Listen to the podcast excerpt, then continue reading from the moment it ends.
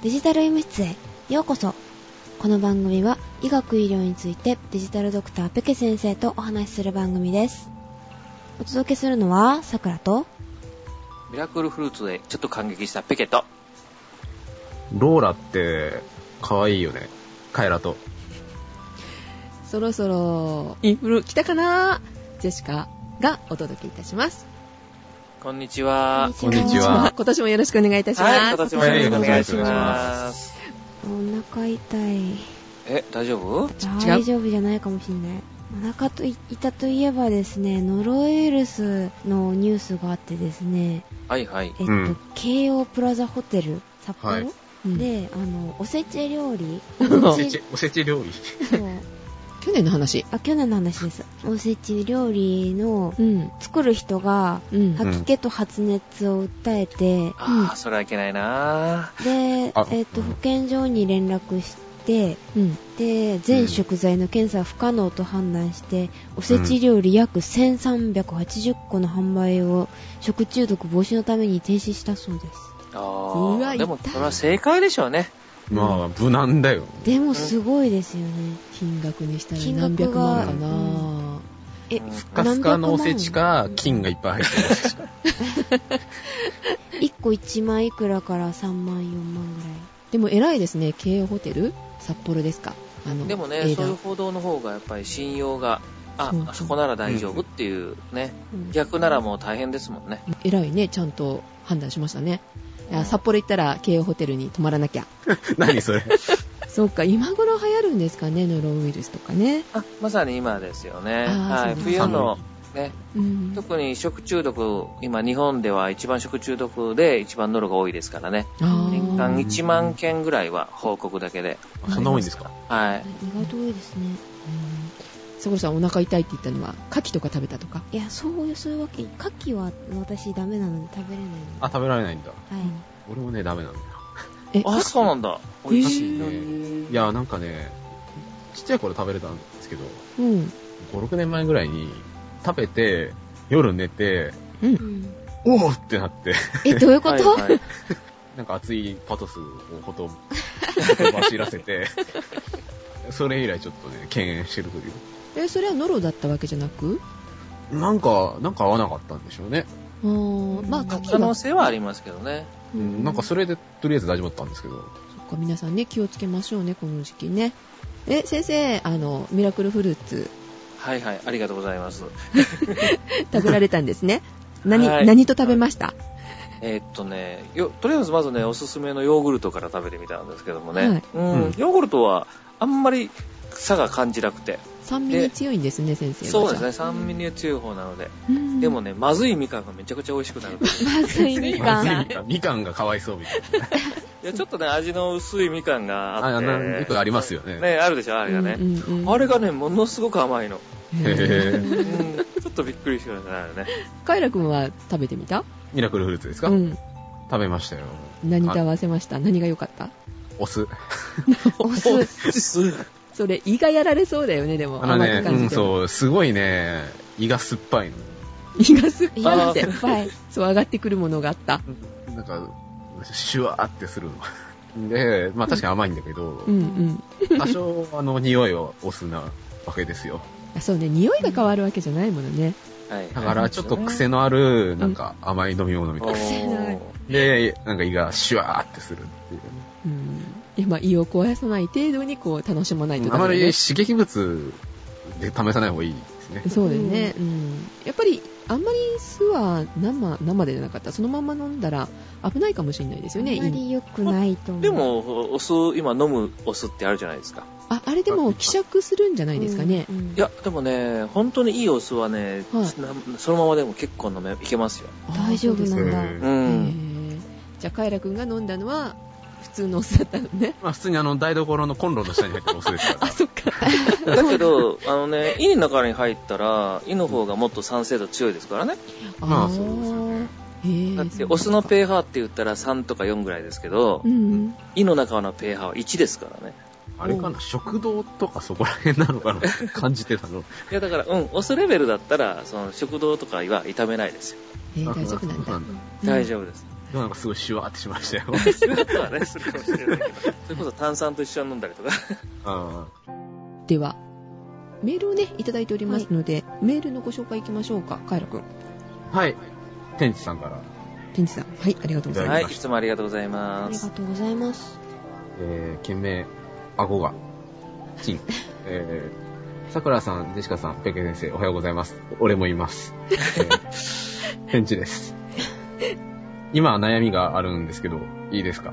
はいいき,、はいいきますよ。行きますよって今言いましたけど、メールに行きますよって書いてある。ああ、はいそうなんですね。はい、どうぞ行きま。すよ。それは、あくびが怖くてできないことです。うん？うん。うん。あくびが怖くてできない。うんえーなぜ怖いのかというと、今日12月7日の学校での出来事です。はいえー僕は理科の授業中にすっごく眠たくて大きなあくびをしました。はい。あくびと言っても、僕はあくびちゃんを呼べませんが、はい。えーあとこの頃、あくびをするときに人には聞こえないぐらいのガックって感じの音がします。そして少し痛いです。それだけで泣きそうで、顎が外れるか心配なのに、今日、理科の時、あくびしたら、なんか顎の下のくぼみらへんがすっごく痛くなりました。やばい、顎外れたわも、って思って、一気に顎を閉めたら結構痛かったけど、なんとか戻りました。それで、顎の下のくぼみを触ると、今までなかったことがないぐらい、顎の下がめっちゃ張っていました。はい先生、これは釣ったのでしょうか？それとも、ほっといていいのでしょうか？どうか教えてください。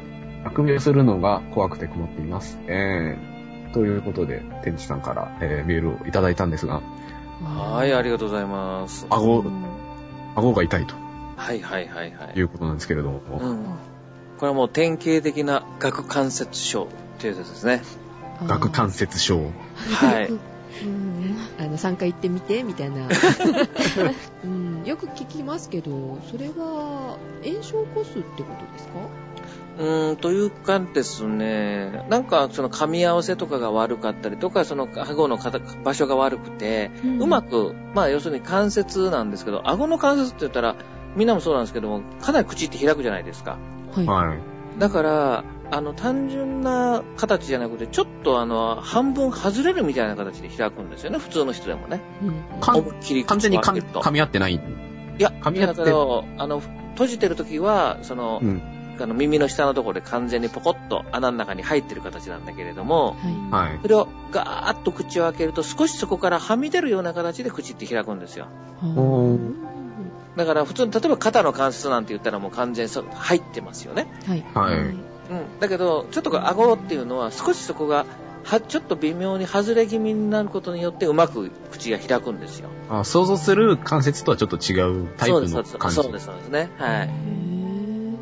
なんだけど、それがだから、ちょっと、例えば口の格好が悪かったりとか、その、ああの、筋肉の張り具合が悪かったりすると、そこで痛みが来たりとか、うん外れかけたりとか、なったりすることが起こるんですね。うで、これが顎関節症なんですよ。今、知恵の輪が私浮かびました。知恵のは、角度に向ったら開ける通るけどってやつですね。そう。なんか変な仕方したら外れちゃって、もう二度とはまらないみたいな。遊びが多いんですか？その顎のところって、じゃあ。そうです、そうです。うん。だからあんまりかっちりしてないんですよね。うーんそれだけに逆に変な癖をつけちゃうと、はい。そういう外れかけたりとか、痛みが来たりするんですね。うん。だから受け口の人とかっているじゃないですか。ああ、ちょっと下が出た感じ。そうそうそう。はいとか逆にその顎があんまりにも引っ込んでる人っていうのは逆に言うとうまく最初から入ってなかったりする人なんかもいたりするんですね。へぇでもそれが当たり前でやってるもんだからそれでちゃんと言ってるんだけど、うんうん。ある拍子にガクンと入れると、あれ？なんかすごくすごく口が楽になったとかっていうような人もいるぐらいなんですよ。あ、逆、逆に。逆に。ほっといていいのでしょうかまあとかっていうふうに。普段気をつけないとはいけないんだけれども、うん。年齢とか成長によってうまくいったりすることはあるんですね。若い時はあんまり気にししなくても大丈夫ですか？いやもう癖になるとちょっとやばいので、ああ。うん。あの、痛みがある時なんかはちょっとね、やっぱり、あ口を開ける制限をかけたりとか、うんうんうんあの、したりするようなことなんかもあるんですね。うん。これ、痛い時って、はい。どこのお医者さんに行けばいいんですか？そうそう、何かにかかったらいいんだろうと思う。確かに聞きたかった私も。あのね、歯科口腔外科っていうところがあれば本当は一番いいんだけれども、はい。で、それがなかったら、耳鼻咽喉科がいいかもしれないです。耳鼻咽喉科で見てもらえる。整形かと思っちゃった、ちょっと。はいまあ、整形者なのかなあのあ、歯医者もいいですけどもね。うーん。総合病院に行って、あの、回してもらうのが一番いいなって。ここが、ここが痛いんですけど、どこに行ったらいいですか？そうそう。そうですね。思っちゃうけど、今はね、なかなかね、大きい病院すぐは受け入れてもらえないから、最初は歯医者さんかな行くなら、じゃあ。歯医者さんか。まあ、なんか、歯医者さんで、ね、そうですね。身近にあうん、いいと思いますけどね。うん。は相談された方がいいかもしれないってことですね、じゃあ。い。で、やっぱりだから大きく口をね、やっぱ開けない。だからあくびっていうのはまさにそれで、うん。大きく口を開けないことっていうのはやっぱり気をつけた方がいいんですよ。う。うん。うんん。やっぱり姿勢とかをやっぱ良くした方がいいみたいですしね。姿勢も影響するんですか？うん。さあ、背筋ピッ。でもね、結構、あの、歌手の人とかね、うん。あの、有名人でも困ってる人がね、時々、浜崎あゆみさんがね、あの、顎関節症で、一時大変だったですよね。歌ったり喋ったりする仕事の人は大変でしょう大変ですよね。ねうんご飯粒を縦にしないと入らないとかね、ってね。えー 口、喋、喋らんないですよね。そうそうそうそう。うんうんいや、今話しながら、あの、顎をちょっと運動させてみたんですよ、ぐるぐると。はいはいはい。そしたらやっぱりちょっとい痛くなりますね。あの、慣れてないと。ね。結構左右に動いたりもするでしょ？動きまちょっとすね。やると、カクカク、なんかガクっていうような感じするするじゃないですか。意外にワイルドな動きをしますよね。うん。そう。だから意外に、だからその、関節自体がかっちりしてなくて、さっきね、ちょっと遊びが多いって言ったけども、うん。そういう風にできてるんですよね、顎ね。僕の経験で、なんかちょっと顎が痛いみたいなことがあったんですけど、はい。なんか不思議な経験で、なんかね、夢かもわかんないんですけど、はい。夢夢？なんか夜寝てて、はい。目覚めたら、口がなんか開いた状態から閉まらないんですよ。一生懸命こう閉める努力をして、で、コキンって言って入って、そのまま寝たんですけど、これは何だったんだろういや、だからそれはもう、もしかしたらが、もう、顎脱臼してたかもしれないですね。寝ている時にですか？だから、まあ、大きなあくび寝てる間にしちゃったとか。なんとかで、それいわゆる顎が外れた状態になってて。あれは夢じゃなかったんですか？かもしれないですよ。でも、まあ、普通はね、外れるとものすごい痛いので、うん。まあね、外れると、なんかちょっとコツがあってね、口を顎を掴んでガクッと入れるとスッと入ったりはするんですけどもね。へえ。はい。何度か僕も入れたことありますけども。そうなんだ。はい。はい。ということで、えー、天地さん。お大事にしてください。あとなんか、なんだっけ、マイコプラズマにもかかったことがあるみたいなね、メールが。ああ、天地さん？デンチさんから。はいはいもうこの間ね、やりましたね、マイク、うんマイクプラズマ。まあ、肺炎で、なんか、ちょうど5オリンピックの年生の時ですかね。5年生の時にかかったそうで。あーはいはいあ、オリンピックの時だったんでしょうかね、本当。レントゲ前ン、ね、あの、うん流行った頃ですかね。レントゲン取ったら肺が白かったというようなメールもいただきました。はい、はいありがとうございました。ありがとうございます。ありがとうございました。はい。では、もう一通いただいておりますね。はい。はい。はい、桜井さんお願いします。ははい、お願いします。お願いしまえっ、す。と、ツイッターの方でお世話になっております。セントマントナームです。はい、こんにちは。こんにち。は。はいこんにちは。えー過去分からすべて拝聴させていただきました。すごい。はいありがとうございますありがとうございありがとうございます。先日、夫婦ともどもウイルス性胃腸炎にかかってしまいました。うん。僕より妻の方がひどく、何か食べると腹痛が来るという状況が続いております。あらら。実はこの夏に僕だけ吐き気を伴わない原因不明の腹痛を2ヶ月ほどやってしまいまして、初日だけ下痢をしました。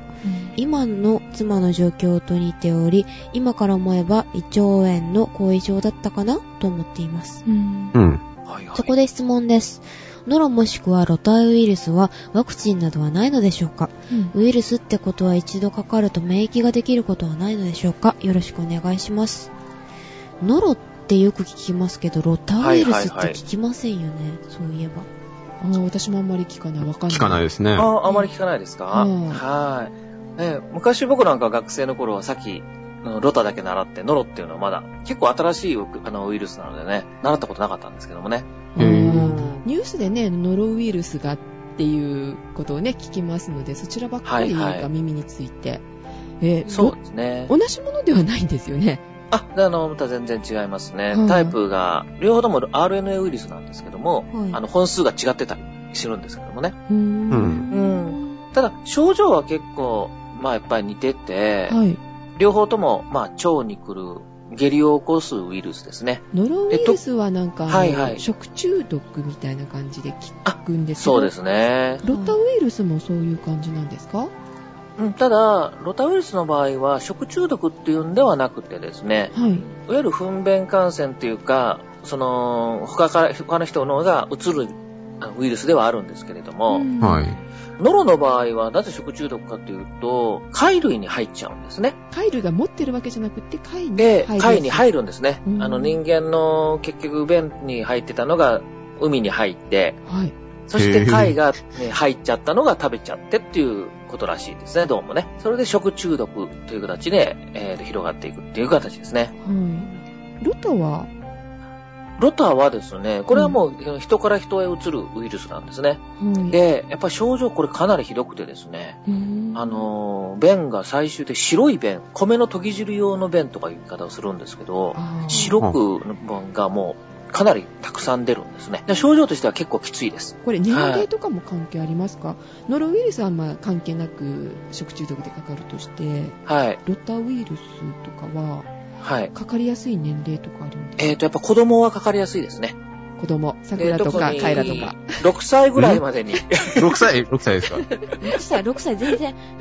もうどっちも引っかからないですよね。いや、多分ただ6歳ぐらいまでに大体誰でも一遍はかかってですねあ。で、多少ちょっと抵抗性がついて、で、その後も何回かかかる人はかかるっていうような形あ、じゃあ、ですねそ。れぐらいメジャーなんですね。そうですね名。前が知られてないだけで。はい。えーあ、じゃあみんなかかったことがあるかもしれないですそうね。そのぐらいのことですね。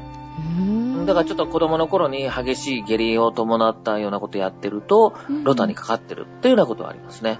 へーあ今先生の言葉でちょっと気になりましたあの、はいウイルスって普通一度かかったらなんか免疫つきそうな気がするんですけど、はいはいはいはえー先ほどロタウイルス一度かかってもまたみたいな、い。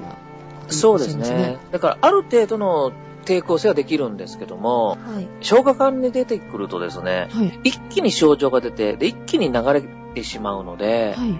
十分な免疫ができないうちに治っちゃうみたいな感じみたいなんですね。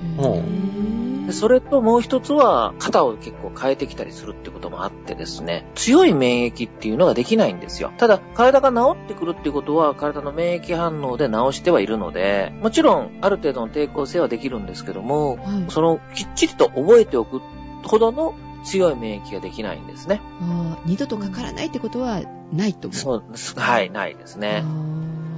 だから、ロタの場合はもう本当に症状が激しいので、でうん、あの、日本であればね、まあ、ちゃんと栄養を取ったり水分取ったりするんですけども、はい世界的にはやっぱりかなり下痢が激しいので、脱水症状とかで亡くなる子供なんかも結構いるみたいなんですねう。ん世界的にはね。ただ、ノイロの場合はもっとこれは、わロタよりもサイズが小さくてですね。うんはいうん。だから先ほどみたいにその貝類からね、入るんですけども、これ火火さえ通せば大丈夫なんですけども、でもで、だけど感染がやっぱりすごく強い。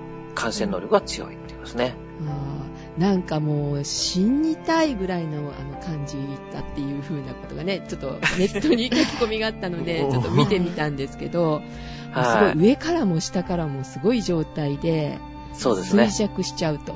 うんうんうん。もう死ぬほど苦しいけど死なない 病気だっていう風にね、ああ、きついっすね。書かれてたんですけど、うんそんなにひどいんですね。うん、そうですね。かなり激しい、あの、嘔吐と下痢が出ますからね。うんはい。ただね、これは、あの、止めちゃ良くないんですよ。下痢を止めちゃダメってことはいです。か？だから、下痢止めとか、吐き気止めとかは、できるだけ出さないんですね。おんーそれは、その毒を出すのが遅れるとかそういう。そうです、そうです、そうすです。はい。うんまさにその通りで、うんあの、下痢とか嘔吐っていうか吐くっていうのは、うん要するに体から毒物を出すというか、その反応なんですよね。うんなので、ちょっときついですけども、吐いてしまったりとか下痢をしてしまうんだけども、水分をしっかりとって出させてしまう方が早くなる。あの、この感染ちょっと気になるのが、まあ、嘔吐物とかがあった時に、あの、触っちゃいけないっていうのは聞きますけども、はいはいはい。あの、浮遊して空気感染で、うんあの、かかる可能性ってないのかなっいやて思っ、て、あり、あの、ノロの場合はありますね。ノルはあるんですか？はい。そあの、非常に、だから本当さっき言ったように非常に小さいウイルスなので、はい例えば吐いたところが乾燥すると、その埃と一緒に舞い上がってですね、あそれでそれを吸って感染しちゃう可能性があるんですね。空気を漂うっていうか、埃について？る。埃に生えついてる形ですね。ああ、そうなんだ。だから患者さんに触らなくても危ないってことですね、じゃそう。だからもう本当にその、その時にはもう手袋をしてマスクをかけて、あ。はいもうできれば本当にゴーグルまでかけてですね。そんなに。で、ちゃんと消毒薬をかけながら、周りから集めて、もうできるだけ触らないように捨てていくっていうようなことを処理をしないとですね、あのー本当ノロの一番怖いのは、よく言うのは院内感染で、一人がかかったらその病棟全員がみんなにか順番にかかっていくっていうことが起こってしまううん。ことがあるんですね。家でも気をつけないといけないですよね。そうですね。だから本当はその、かかったら次の人にすぐ移してしまうっていうことがあるので、う。うんただ、その時にかかると、一旦治れば、そのシーズンぐらいは、その免疫ができてるので、ああ。まあシーズンで2回かかっても嫌ですけどね。確かに。でそういう時は大抵だからノロと次ロタにかかったりとかみたいな感じですよね。うわうわそれは、フルコースで。辛はいい。家族誰かがかかったらね、みんなかかっちゃうとか言って、はい。ね、もう本当にそういうのが可能性があるということですよね。気をつけないといけないですね。職場でとか、ほら、学校で誰か出たら。注意ですよね。そうです。ね。えっと、オート物に触らないようにっていうのはわかるんですけど、でも放置してるのもそうやって浮遊すると危ないですよね。どういうだから乾燥する前にですね、はい。早く早めに消毒薬をかけて、その湿ってるうちに先集めてしまう。だから吐いたところが乾燥させちゃうと、埃になって舞い上がるので、絨毯とか、そうです、そうです。だからそういうのが一番怖いんですよね。ね処分だね、もしそうなった時には。まあ、しっかりと消毒かけてしまえば、うん殺すことはできるので、あ、そうですか。はい。それとワクチン。はいはいはいどうでしょう。か？ワクチンですね。ワクチンってあるんですか？えーっとですね、ロタウイルスのワクチンは、はい今、もう日本でも発売になりましたね。あるんだ。ロタウイルスの場合は、その弱毒ワクチンって言ってですね、はい。あまりその症状を起こさない、まあ、株というか種類をですね、探し出してきたんですね。うん。うん。で、感染は起こすんだけれども、あまり下痢を起こさない。弱い毒の弱毒性っていうんですけども、生ワクチン。これを飲むんで感染させちゃうんですね。飲むんですか？飲んでます。注射とかではなく？て。注射じゃなくて、傾向的に。はい。そうすると、お腹につあのつきますよね。うんああ、でなるほど、なるほど。免疫がついてくる。うんそうなると、そのシーズンはかからずに済むね、みたいな。うん。うんこれはじゃあちっちゃいうちにってことですか ?6 歳いや、だから、あ、の、本当にもう逆に言うともう、毎年でも飲んどくと、その年、年にはかからないよっていう感じになりますよね。毎年、インフルと一緒だ。インフルエンザと似たような形になりますね。インフルも毎年ですもんね。んそうです、そうです、そうです。ちなみに、ノロウイルスの方のワクチンは、ノロの方はですね、そういうようなそのまだ、培養技術が十分できてないんですね。ノロに対して。ノロウイルスをですね、うんまだ十分培養する技術ができてなくてですね。うん。で、そうなるとそういうような弱毒ウイルスを探すっていうことができてないんですよ。ただ、今ちょっと試されてるのが、はいそのノロのカプセルっていうのだけを取り出す技術っていうのができつつあってですカね。プセル。はい。これ、タンパク質の殻に入ってるんですね。あの RNA がですね。遺伝子が。その殻だけを取り出すことができてですね。はい。あ外見というか。外見外見ですね。カプセル。はい。うんそれを飲んでいくと、なんとなくノロが入ってきたのかなって、体の方が勘違いをして、うはい。ん。で、免疫を作ってくれる。うんこれがある程度のワクチン的な使い方ができるんではないかっていうのが今、ちょうど研究されてるようですね。雰囲気かかるみたいな。雰囲気ある。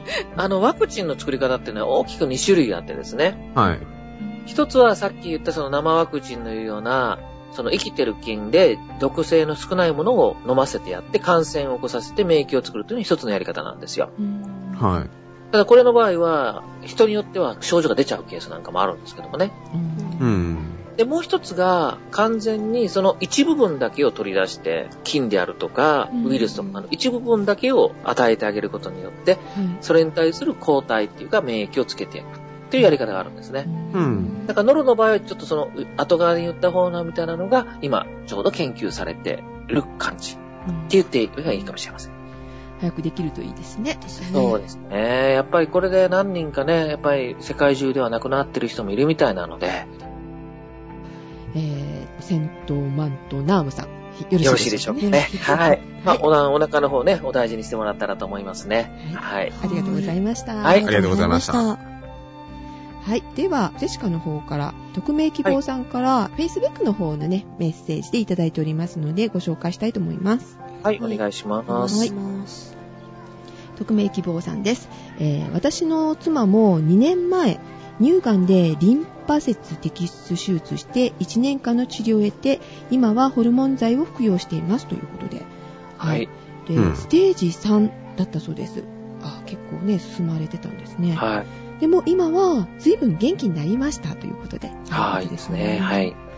で私には何もできそうになかったので主治医の先生の説明をできる限り理解して状況を理解していくためにネットで調べまくりましたなので、調べたことや先生の説明などは全て記録していますと。ああ、いいご主人ですね。ね、はい、周りでできることはあまりないのですが、結局、日常生活はできるだけ今まで通りに普通にするようにしました。それが良かったかどうかは確かめていません。ジェシカさんのその後が気になっています。ジェシカさんの状況は聞く範囲では、うちの妻より早期だと思いますので、十分回復されると信じてますよ。がんは今や治る病気ですし、治療法も飛躍的に進歩しているそうですから前向きで向き合ってほしいと思います。病気に限ったことではないですが、何事も前向きに笑っていることが大切だなと感じています。自分の笑顔も周りの笑顔もお互いに元気と勇気を与えますよね。心配のことより笑顔が一番の薬かなとも実感しています。ニコニコと。いいですね。うん元気になってその報告をするところまでがジェシカさんの天の声ですよ。頑張ってくださいね。ということで、ありがとうございます。はい、ありがとうございます。いいですね。いいですね。ねこういうのは、すごく元気になりますよね。うん、幸せな奥様だと思いますよ。そこ強調しますか？そうですね。でもこのね、最後の笑顔っていうのはすごくいいですよね。